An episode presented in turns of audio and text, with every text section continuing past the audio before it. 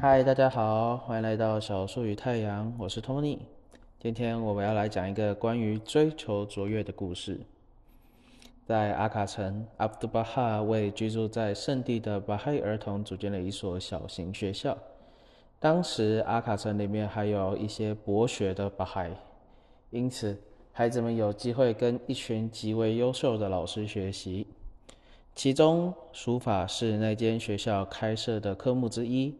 也是巴哈拉和阿卜杜巴哈极为推崇的一门艺术。这门艺术就是用优美的笔，一笔一画的书写深刻且寓意丰富的词句、诗歌和书信。每到礼拜四下午，巴哈伊学校的孩子们就会得到一项特殊的恩惠，他们可以将自己一周写来最好的书法作品展示给阿卜杜巴哈。阿卜杜巴哈会在查看后，用合适的方式表扬和鼓励每个孩子。当看到一件非常优秀的作品时，他会自己在他的下面写上一句表扬的话。这对孩子们来说，被阿卜杜巴哈题词的书法作品是要被珍藏一生的宝贝啊！有一年，学校里有一个十二、十三岁的小男孩，叫做穆罕默德。他非常聪明，但他又很怕下功夫。他很贪玩，因此在做家庭作业的时候，常常很快很快就把它写完，但是做得很马虎。这位小男孩极其渴望赢得阿卜杜巴哈的关心，但是到了书法练习时间，他又很想要出去玩。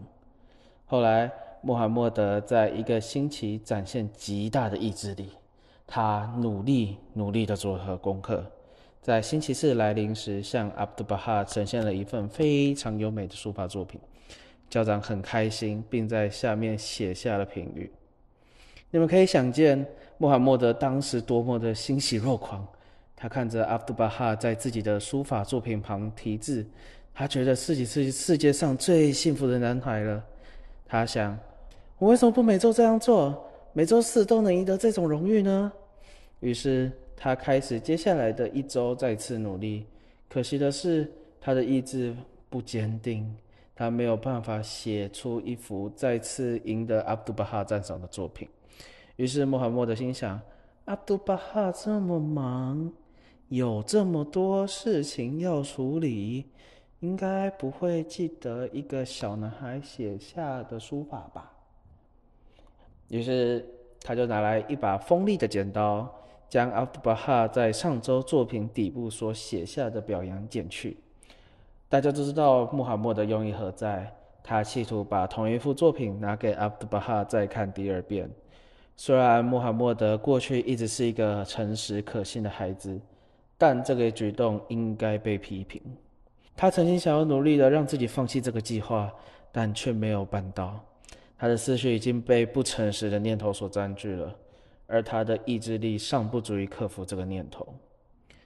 又到了一个礼拜的礼拜四，穆罕默德手持一个礼拜前的作品，排队等在阿卜杜巴哈的审阅，但他因为自责而痛苦，羞愧的几乎不敢正视阿卜杜巴哈。